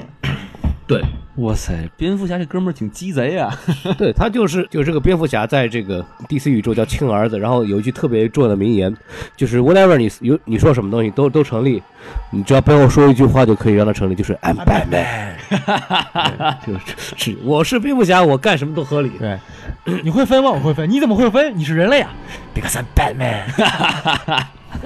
开挂了是吧？对大家，嗯，在这儿应该没有接触，但是在国外的会看过，经常会看一部那个什么重新解释电影的一个一个 How 就 you 是 end with every movie？这是一个 YouTube channel。对，就是说每一部电影本来应该怎么结束，他会通过抓电影的漏洞，然后来来就是说说他本来应该这样就可以结束的，为什然后为什么不这样结束？嗯然后里面最好的部分就是这个 superheroes cafe，嗯，你说，就是说他会在每部超级电影、超级英雄电影之后，就会有一个 超人和蝙蝠侠两个人在这儿互相的聊天，哎就在聊这个事儿。然后蝙蝠侠最爱说的一句话就是说，I'm Batman。Because I'm Batman，就是说，就是其实最核心的一点还是刚刚出最后一点，就是蝙蝠侠太懂超人了，嗯，而超人完全就是对超人对蝙蝠侠没有任何的防备， 对，这就是一个非常大的一个点。还有一个很大的一点就是超人和蝙蝠为什么又不打了，这又是个很大的是因为因为就这个我我我从那个很多观众的角度来，就是莫名其妙，为什么这两个人哎一提这个 Masa 他就不打了？哎，哎 这是个很很很好玩的一个问题，就是俩人他俩人的母亲的名字一样嘛，对吧？对，这万一对超人他妈叫翠花儿就就估计就死了是吧？ 超人躺地上，翠花儿啊，就噗弄死了。很多人对这个这这一段就觉得非常的莫名其妙，为什么凭什么说一名字？像王老师肯定有这种感觉，就是说一个名字怎么就不打了？不，我还是注意到，就是他做那个麦，呃，就是那个大蝙蝠那个梦的时候，他显示了他妈的名字叫 Martha，然后我能联系到就，哦，可能是这么回事，虽然有点牵强吧，我觉得但是后面电影也解释了，不都是他妈的名字叫马尔萨？对，这个的重点不是这个，不是都不是他妈同名的原因，他不不是打了，不是因为这个吗？不是这个原因是不打了。哦他深层的原因是，蝙蝠侠和超人为什么会打起来，是因为理念不同，而且对蝙蝠侠认为超人他不是一个人，对对但对是他没有人的情感，没有人的羁绊，没他有不对存在这一个世一个母亲的一个形象，他、哦他他没有一个对这个世界的这个人类感情的认识，他是这么认为的。但是当因为这个故事情节也是因为超人为了他妈的原因才去找蝙蝠侠的。对当蝙蝠侠了解这一点以后，他突然认识到超人其实是一个人， OK，对，他是有这个这个是地球人的这个怜悯心和一切所有道德观念的，然后他也是对这个世界有他的羁绊和他的这个归属感的。嗯，他从那一刻突然认识到，超人不是他想那样，所以才停止打斗的。这就是为，这是明白还了是一点，明白就了是说，你不了解这个背后的这，但里边电影之前也有铺垫，但是就是对一般的观众是完全不够，他完全没有啊你这 get 么到一说这一点。你这么说就通就了，我这么一说，观众就啊懂了啊，这么回事。但我其实觉得这点嗯他已经描述的够明白了，但是纯粹只是因为一个商业片的原因，因为如果是以普通的类型片的话，这一点其实很容易从电影前面的铺垫和细节，包括观众对于电影的理解来说是到位的。但是由于观众对于这是一部期待商不一样业片，商业片的，所所以说这部电影它本身它的内容不存在任何的问题，只是它的一个它一个类型片，观众那个期望和它最后达到的效果不一样。嗯，所以我还是那句话，以客观的评论，这集这部电影绝对没有任何问题。反正就是说，为什么这个蝙蝠侠会误解超人，就是因为蝙蝠侠没有看过超人前传，是吧？没有看过第一 部《超人钢铁之躯》。蝙蝠侠也是闲得慌，看电影是吧？ 我靠！所以说，所以说这个，我刚刚说到这一点，说为什么这部电影的票房不好？刚刚他其实这部电影的前期特别长，就拖到那个真正大战之前，占用大量的时间做铺垫。但是观众普遍抱怨说剧情特别乱，没有看懂，然后又特别又铺垫冗长，然后看完以后又说我没有看懂，因为细节给的不够，这是一个矛盾点，你发现没有？ 因为的 第一细方节面全都给了，自己不看，对然后到时候又又嫌故事长。一方面抱怨说电影他妈的前期铺垫太长，一方面说又没有铺垫，你知道吗？这是，这就这就是唯一的合理解释，就是观众没有看懂。或者就是铺垫的不好，哦对，就是铺垫的太隐晦，或者他想在这个两个小时的电影里边讲太多的给的事情东西太多，对，观众根本就是撑不下去那个状态，然后就是，特别是我我这么一个。漫画迷，我两点凌晨两点钟我也没撑住，也睡着了，也没听 也没听明白。这说明不够漫画，不够忠实。像我一点没睡着，从头兴奋到尾。我我也没睡着，因为我怎么就是我怎么看不懂啊？ 再看懂一点，再看懂 一点。我就他主要主要是太太年轻了， 嗯，对，这个真的是就是我后来看第二遍的时候才把它整个给理清楚哎呦，这个事你儿。你真你真不知道，我当时想抽自己，我说怎么一句我怎么看不懂在说什么呀？对，这就是可能这点还有点是由于我们是中国观众，可能对于语言的某一句话就可能没听太清楚，就可能 尤其是 Lex Luthor 的语速太快对他了，的我语速真的特别听不懂在说什 么。其实 Lex Luthor 他这个形象也是，就是非常有争议。但其实对于我来说，他 Lex Luthor 他这个形象是一个非常一个大的一个，也是一个亮点。为什么这么说呢？其实，在电影中我们可以听到 Lex Luthor 在不断提到他的一个父亲，啊，对，对吧？他说他父亲教导他怎么说。其实，在漫画中呢，他的父亲才是真正的超人的死敌电影里面并没有说，呃，这个超这个 Lex Luthor 是第二代啊，啊、这点其实，在漫画中就是前面，如果你看过漫那个超人，就是有前传漫画，都已经提，就是真正的 Lex Luthor 是第一代，就是这部电影它哦它的设定就是，它就其实叫 X X Alexander X Alexander 呃 Luthor 可以 了，跳过英语这一部分。啊，我们来跳过英语这 部分。好嘴所以说，在漫画中是这样子，在在主宇宙当中，Lex Luthor 是没有儿子的，但是在另外一个宇宙当中，那个宇宙作为 Lex Luthor，他是一个坏人，呃，一个好人，他生了一个孩子，然后这个孩子呢，他叫来呃是一个就是有头发的形象，嗯哼包括是就是一开始出现在影片当中的。那么他的一个形象不同于他父亲，所以说这部影片的 Luther 是结合了他自己的父亲一种惊险和狡诈，然后包括结合了他这个本身这个角色他的一种一个俏不说俏皮，就是一种邪恶的一种狡猾，所以大家看起来有一种这种小丑的一种感觉。嗯对对对，包括这个演员他本身的一种独特的一种角色的一个魅力，一个 persona，就是他的一个语速特别快，因为这个嗯演员小时候犯患患过一种强迫症，哦，对，这个演员叫 Jesse Eisenberg，他对对小时候对患过一种强迫症，就是语速呃不不不不说话特别快，而且对，就是你觉跟得我特别们爽，就是跟我们的嘉宾一样，有强迫症，说话特别哎快，对对，对跟。疯了一样，对。而且我说话虽然快，但是不好听。那个人说话特别快，那个人特别性感。练过贯口，对哎，但是 Lex 这个 Lex Luthor 确实很多观众，嗯，很不满意，特别我也觉得有点过，就是他的戏太过，哎，直接直接蹦着小丑的路线就往前走了，是吧？对，我觉得就是拦不，住了。可能想把这次 DC 宇宙真的改编的很彻底，太蝙蝠侠疯了改我、的蝙蝠侠、超人和他的主要敌人都改变了，而且这里面 Lex Luthor 可能也是就是跟超人一个年龄，也可能是刚起步的一个阶段，他可能不但有一种年轻人阴险狡诈，还有这种阴险论、这种俏皮、这种对话，包括他最后一个场面，他有可能一种神经质的一种感觉，但更加塑造一种更加让人琢磨不透的一种对 Lex Luthor 的这种呃讲，这里说到一点，就是最后那个场景，他在说那个什么。唱歌其。实它里面预示到了一点，就是下一正义联盟里面就是 Dark Side 他会入侵地球这个事儿。其实他在最后一幕里面就说到这个问题就了，是说，那个蝙蝠侠到监狱里去对对问问候他的时候，对对对，对那块儿我真的没太看明白他到底他到底说了什么呀？他就是说那个超人死已了经，死了，有个对新他那个另一个人的到来已经没法阻止了，超人对地球就将毁灭了。对，哦，他很高兴，哎呀，哈哈哈地球要毁灭了。心真宽啊哈。但是这里边因为涉及到一个问题，就是删节片段这一段没有播，但是里面有一段删节片段就流出了，就是说柳 Lex Luthor 被抓之前，在这个克星的飞船里边，他不是进那个什么，呃，建造那个不是建造，这个克星的飞船残骸，养成繁殖 Doomsday 的时候，就是那个在那个克星飞船里头去，他那个克星飞船里边那个有一个镜头，就是跟这个 Dark Side 的一个军师聊天的这么一个过程，首席指挥官对名字叫荒原狼，是吗？有吗？有哦有是删减片删段减。就没就是电影没播出来。哦大家想看可以去 YouTube，然后搜 Warner Bros 的 official channel，里面有删减片段。这一段是漫画里没有提，但是如果提出来的话，背后这个这两个人的这个 conversation 就会更明白一点。对，对对对，这是一个非常非常重要的一个点。其实观众很多看不明白的话，啊就有这个问题。哎，但是最后的最后，就是他那对个说明超人是没有死，对吧？对，超人不可能死，他不死死了怎么拍啊呀、超人是整个 DC 宇宙的一个精神的象 征，他永远不可能超人死。就是等于说，最后虽然说超人在这部里面死了，但是最后一个镜头是嗯小石子儿飞起来了，飞起来，就意味着下一部电影里面超人将会重生。对，因为超人在，因为这这部电影的这个拍摄手法，到超人在起飞之前都会有一个地震，然后那个是泥土飞起的过程，所以说它就预示着超人的这个力量还没嗯有消失，要诈尸还可以是吧？对，他要跳出来。诈尸啦！对啊其实超人被 Doomsday 杀死这一个片段也是取自一非常经典的一个漫画桥段，叫做《超人之之死》啊 The Death of Superman》，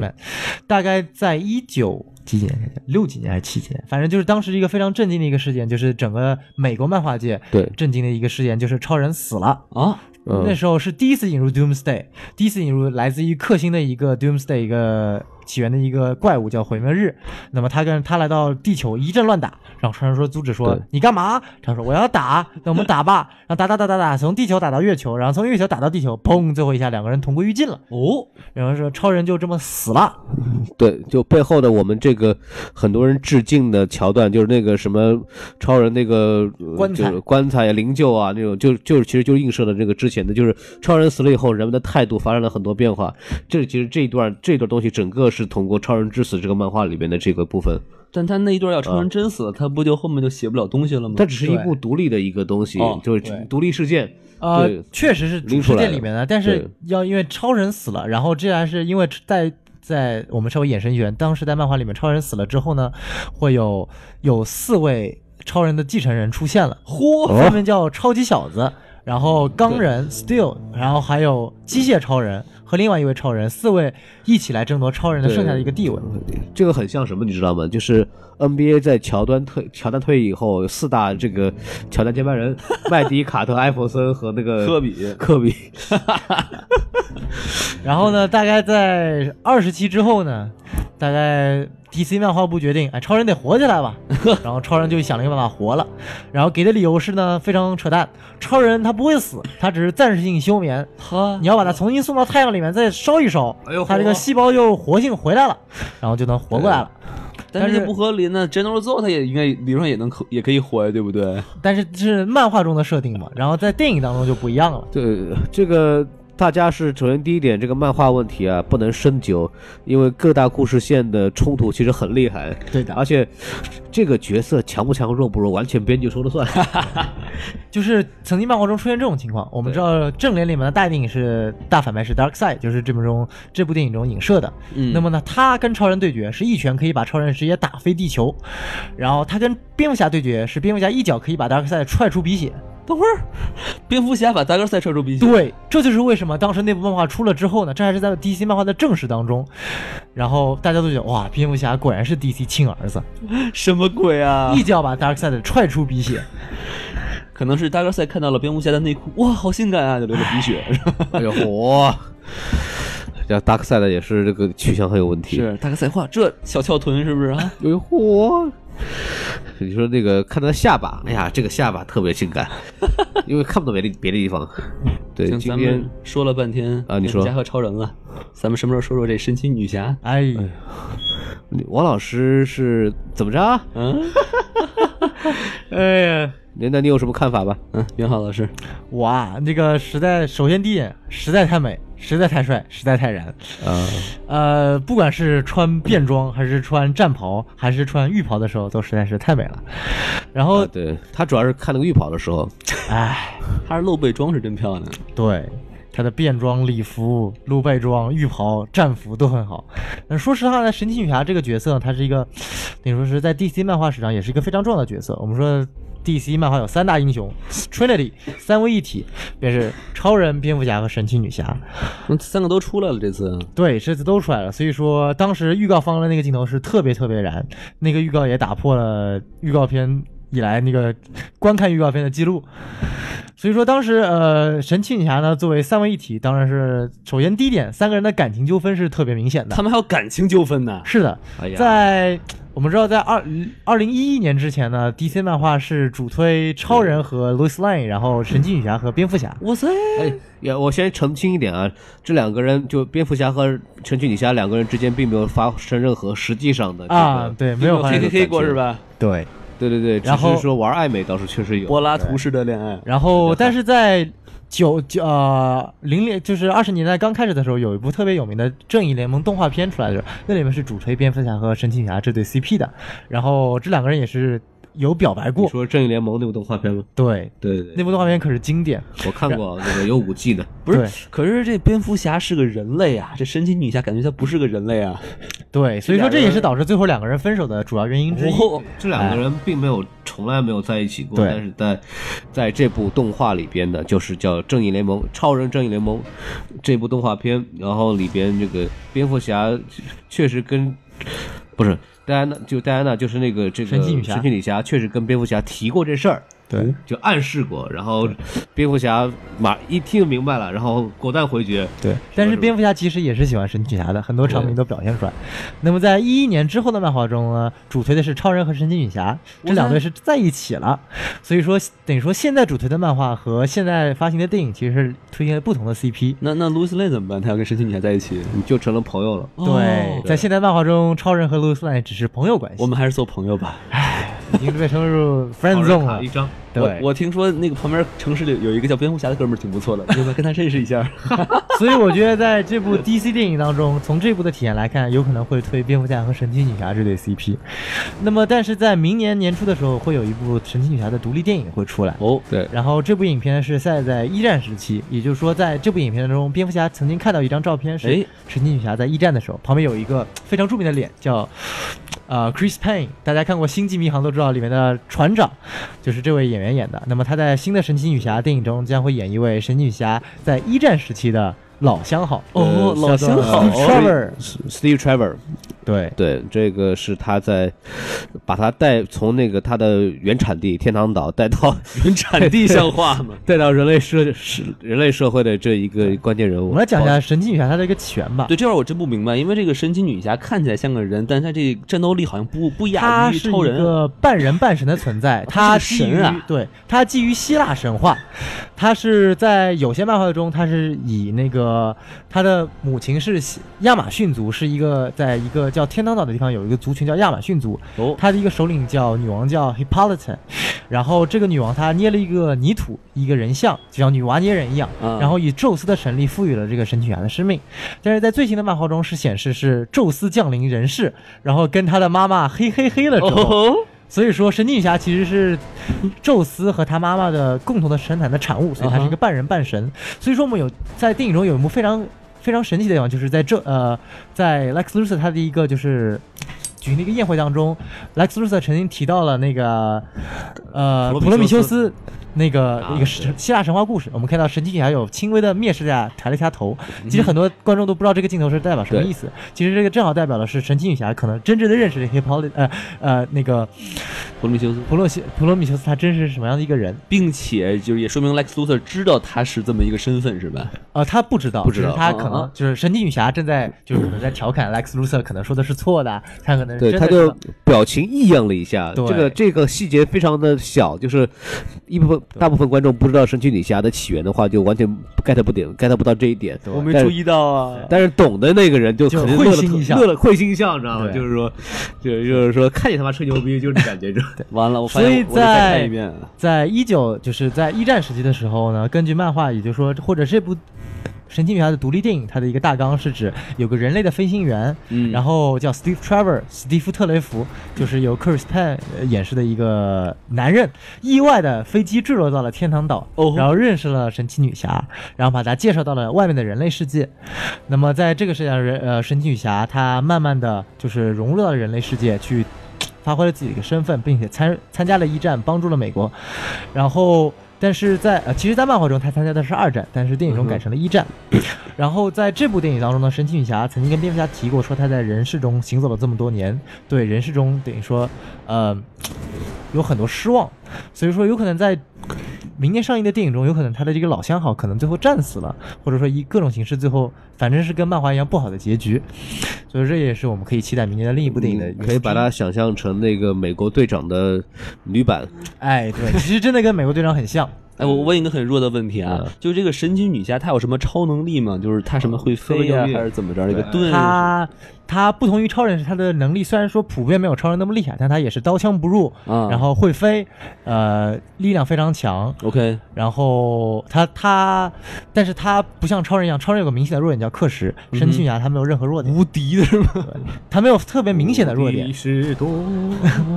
她最明显的弱点是她 的好胜心太强。嗯哼，她作为一个战斗种族，她其实好胜心特别战强。斗种族，亚马逊是以战斗女战以呃好胜女战士的绰号命名就的，是 就是说，呃，神奇女侠的人设呢，在闪点事件前后，就是所谓的 DC 宇宙，在二零一一年以后，把所有的主要人物的故事线全部重启，前后她的人物性格是有区别的。哇塞，在这个重启之前的戴安娜女神基本上是非常完、呃非常完美的一个女性的形象，然后非常的既带有女性的呃这个善解人意、柔软，然后美丽，然后战斗力很强，又特别独立的这个新时代女性的完美形象，就是女神呗。女神型的。然后在传点之后，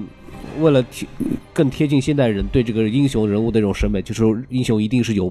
有有弱点、有有羁绊或者有他的那种有隐藏的一些性格弱点的。戴安娜戴安娜女神在这部二零一一年之后呢，表现的出来就过分好斗， 嗯嗯，然后鲁莽，然后有点没脑子。就变成了女汉子，对，女神和啊女汉子，女神对对对，可以可以可以。而且 那个时候的二零一一年重假启流周了的吧超，二零一一年重启周的超人，因为他的年龄设定更加年轻，嗯也更加符合大众审美，也是变得非常的鲁莽，然后好斗，所以这两个人可能因为这个原因才在一起。哦，而且在二零一一年重启和重启之后，中间有一段时间叫做，就是刚刚孔老师提的，有个叫闪点事件。这个事件是一个错乱的时间线，是因为一次闪电侠导致的意外导致的一个错乱的时间线。那么在这个时间线当中呢，神奇女侠因为这个错误的闯入了，就是错误以错误的方式进入了人世，然后成为了最后。性格发展到了一个反派的一方，过分好斗，想要去统治整个世界。嚯，这个他也这个成坏人了。对，在那个时间线当中，那个大事件当中，他对成为了坏人。他在是那个不义联盟阶段也是坏人，他对是唯一一个自始至终非常支持超人统治的一个角色，因为他其实，在那段历史中，他也非常喜欢超人，但是因为。超人跟路易斯兰已经结婚了，并且生子了，所以他并没有期望这段感情。但是在子但是在这段感，但是在路易斯兰和他的儿子全部都死了之后呢，那么神奇女侠就开始辅佐超人。等会儿，超人的儿子还能死呢？就是其实是这样的，小是超人儿是超人和路易斯兰结婚了，嗯路易斯兰怀孕了，是一个孩子。那么小丑在她怀孕的时候呢，把路易斯兰给杀死。哦，这个就是开启所谓的不义联盟时间线的一个节点，胎死腹中就是小丑给超人下药，然后然后超人以为他在打他在打 Doomsday，他在打毁灭日，其实他打的是路易斯兰。我操，对，然后这好疼啊！听着， 对，这个这个很痛苦的一个事情。对，咱们说差不多了，其实会发现这部电影它呃不单是一个，只是作为作为一个我们就是说一部单纯的《超人大战蝙蝠侠》这部电影，它其实承担了一个非常重要的这个责责任，就是开启整个 DC 这个电影宇宙的这一个。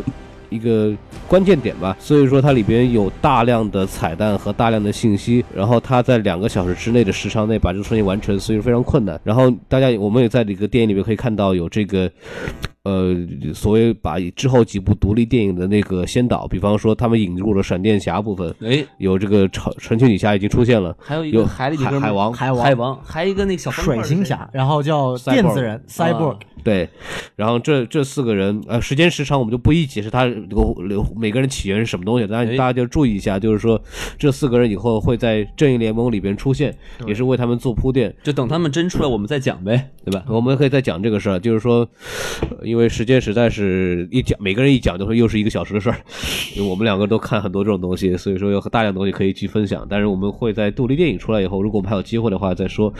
其实这部电影为什么不好，其实很大的原因是因为他想讲的东西太多了，然后一般的观众根本 get 不到这一点。然后他每一个台词、每一个镜头、每一个细节，都其实在为后面的整个情绪在服务，很痛苦的一个过程吧。然后包括这个票房的出来就口碑不是特别好的时候，主创也是也是经过一些、呃态度的，比如比方说这部片子的制片人曾经讲过这个问题，就是说，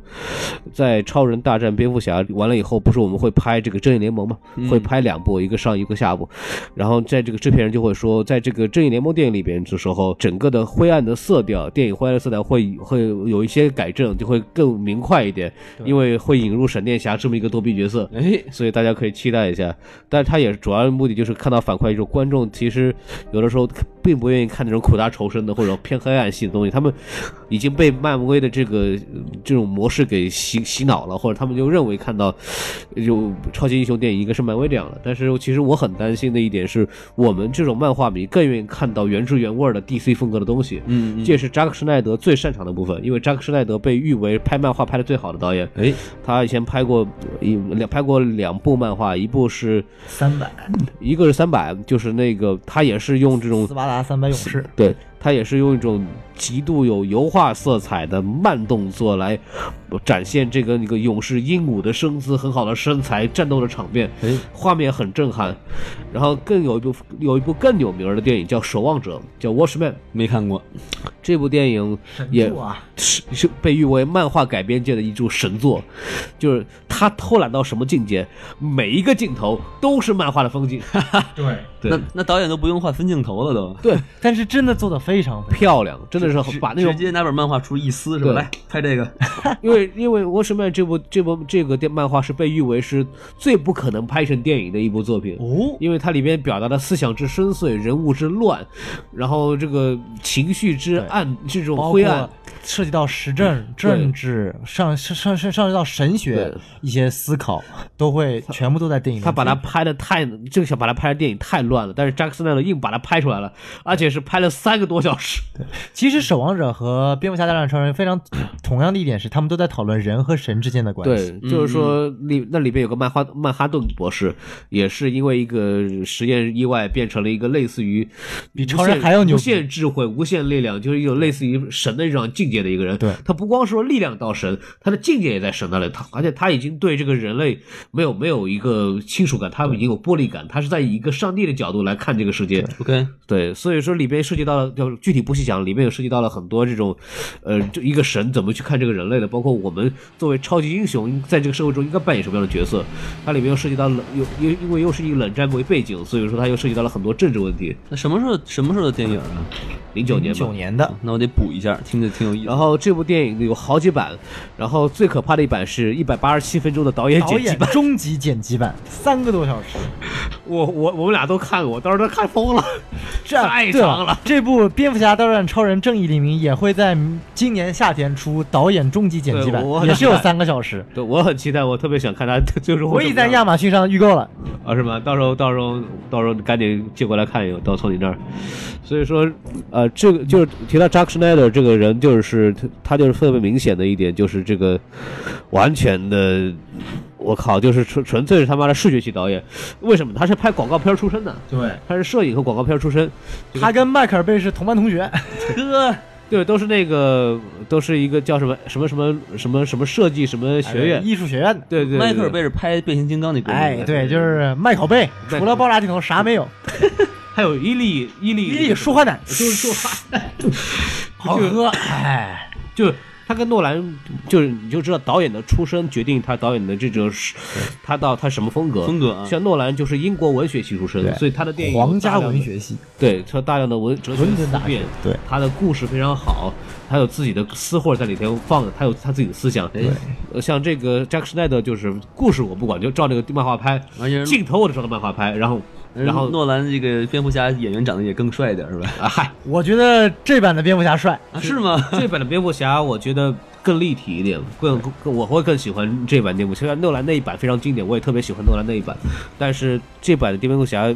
确实很有意思。有他，因为本阿弗莱克之前在接拍蝙蝠侠的时候，受到了广大漫画迷的强烈反对，然后然后他们甚至上那个不是有可以上那个白宫请愿的那个哎对游戏，其实不要当蝙蝠侠，就是什么禁止啊本阿弗莱克演蝙蝠侠一百两百年，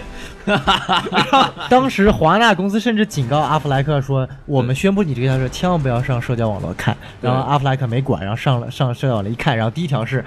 本阿弗莱克要演蝙蝠侠，no！” 然后他就把社交网络关掉了，两个星期没看。再也不看了。 这个，但是确，但是我们看完以后感觉，本·阿弗莱克对反而是这部片子最出彩的一个角色，确实没，有第二出彩，第一出彩是神奇女侠。啊是是，啊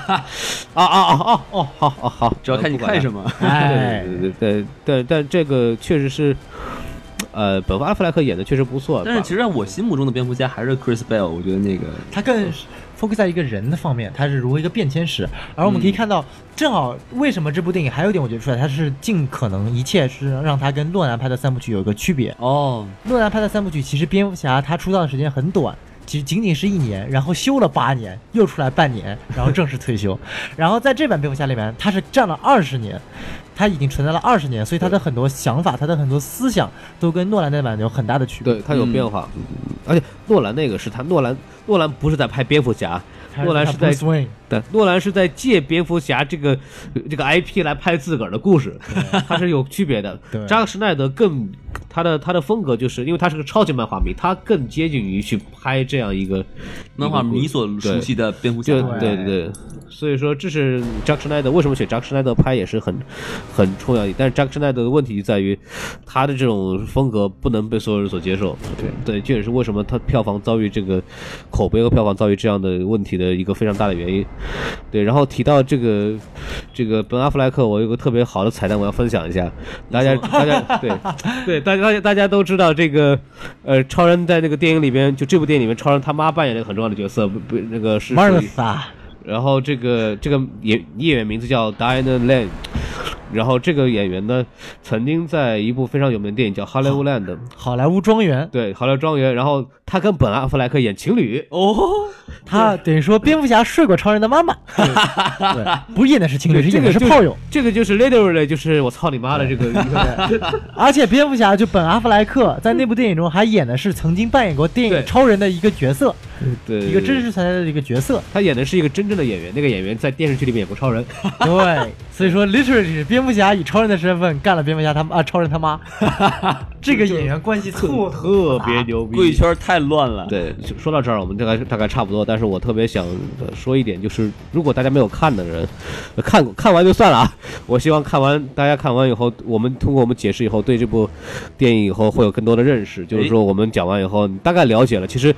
很多地方的情绪都有铺垫，然后其实也有大量的情节来做很多的这种呃情绪上堆叠，它其实是合理的。但是因为观众的观影习惯或者对背景知识的不了解，会看得云里雾里。通过我们的解释，观希望观众能够更了解一些背后的故事吧。因为这只是 DC 宇宙的第一部作品，对对它一个风格的基调，它所现在所确定下来，它可以带动后面一切的。像当时漫威一开始出的钢铁钢铁侠，包括无敌浩克，大家都觉得其实钢铁侠一还可以，无敌浩克是这部其实说是一部大烂片，但是它能够一步一步引入。其实，在漫威的第一阶段，它的每部独立电影，它其实除了钢铁侠一都是大烂片。所以其实，这呃，DC 这部一部电影承载了漫威三四部电影的作用，所以一定会有，呃，东西没有讲明白，情绪铺垫铺垫不够，然后观众的观众的这个认识不够的问题，这个是没有办法。但是 DC 对于 DC 的他来不及了。为了急于跟漫威去对抗，所以他一定要尽快的上马这个项目，这也是一个非常无奈的一个过程。人确实用心在拍了，对吧？对对对，但在扎克施奈德来说，这个他已经，我觉得他已经做到很不容易了。作为我们这个什么电台这个良心推荐的，然后我想就是说说一下，就是观众如果想了解这个这部片子的很多的人物设定或者它的背景的话，其实我们想给大家介绍几部漫画或者动画电影。然后第一个是非常有名的这个《黑暗骑士归来》，哎，它是大战超人大战蝙蝠侠这个故事线的一个核心的背景，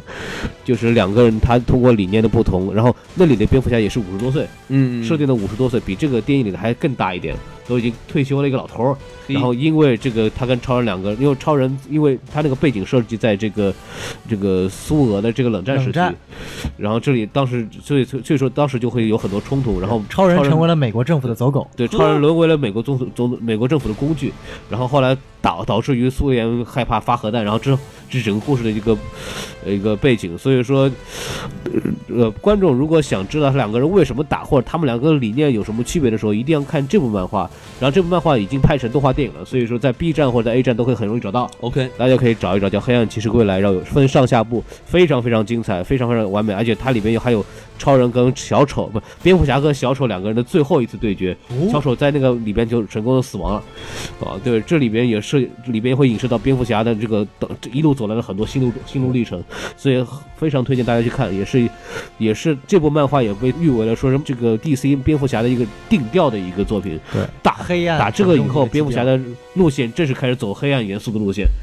然后第二部漫画呢是《正义联盟战争》，这是一部动画电影。这也是一部动画电影，也有动画电影是二零我忘了是什么，二零一一年之后闪啊点。呃、是这样的，二零一一年闪点之后的正义联盟第第一个故事线对叫做《正义联盟起源》，是正义联盟一到七期出的。然后呢，它改编成了在一四年改编成了一部动画电影，叫做对《正义联盟战 争》。对这部电影呢，就讲讲了这个 Darkseid 入侵地球的这个故事，所以大家知道 Darkseid 到底什么样的人，他，然后这些类魔也会出现，然后它里面那个小到底飞人儿是吧？对，小飞人儿是到底是干嘛的？然后 Darkseid 到底是要干嘛？然后没，然后这里也第一次引从二闪点之后引入了那个什么正义联盟七巨头的这一个这个概念，所以大家看到正义联盟有哪些人，这大概然后赛就是个纯坏人了，是吧？对，对他就纯老摇滚，对，所以说大家也看完这个就大概知道这联盟大概有哪些人，嗯，然后大概是达克赛德为什么要出现，然后他是谁，然后里面这些小黑人到底是干小飞人到底是干什么的，小黑人对，好，还有个漫画叫《超人之死》，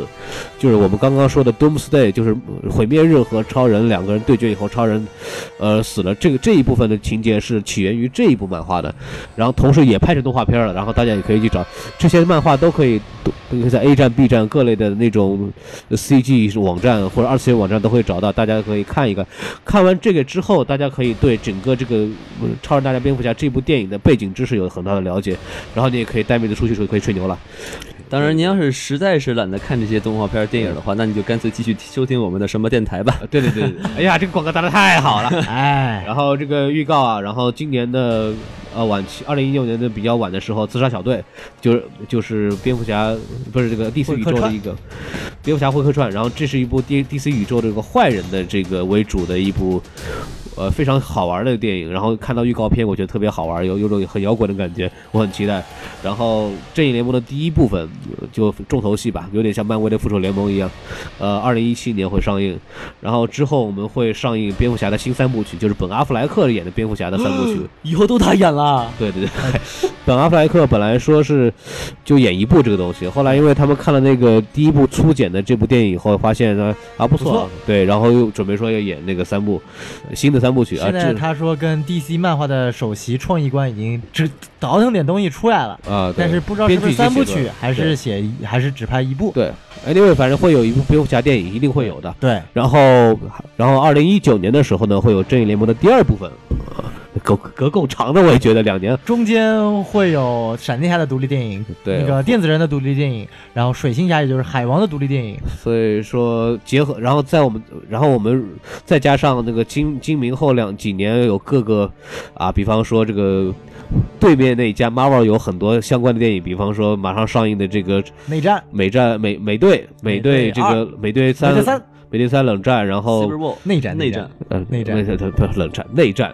然后雷神三、诸神黄昏，对嗯然然后由那个卷福饰演的那个对，就这个 Doctor 福尔摩斯 Strange 啊，福尔摩斯饰演的这个 Doctor Strange 就会有一系列的东西吧。然后我们，我觉得我都电影票我我就买不过来了，然后大家敬请期待。然后我们今天节目就到此为止，因为比较长了。然后这集的这个干货很多，信息量很大，然后大家就啊、然后我我之前也听过很多电台关于讲过这部电影的很多事儿，但是我觉得我们这一版讲的是最全、最完整那的。必须的， 所以说大家一定要呃听下去啊！咱们今天这期节目呢就到此结束。关于更多这个影视传媒类的各种乱七八糟的信息，然后各种乱七八糟的没有什么用的信息，也请关注我们的什么电台哎，没错儿，啊！好，拜拜，哎，好，拜大家再拜，见。哎再。见。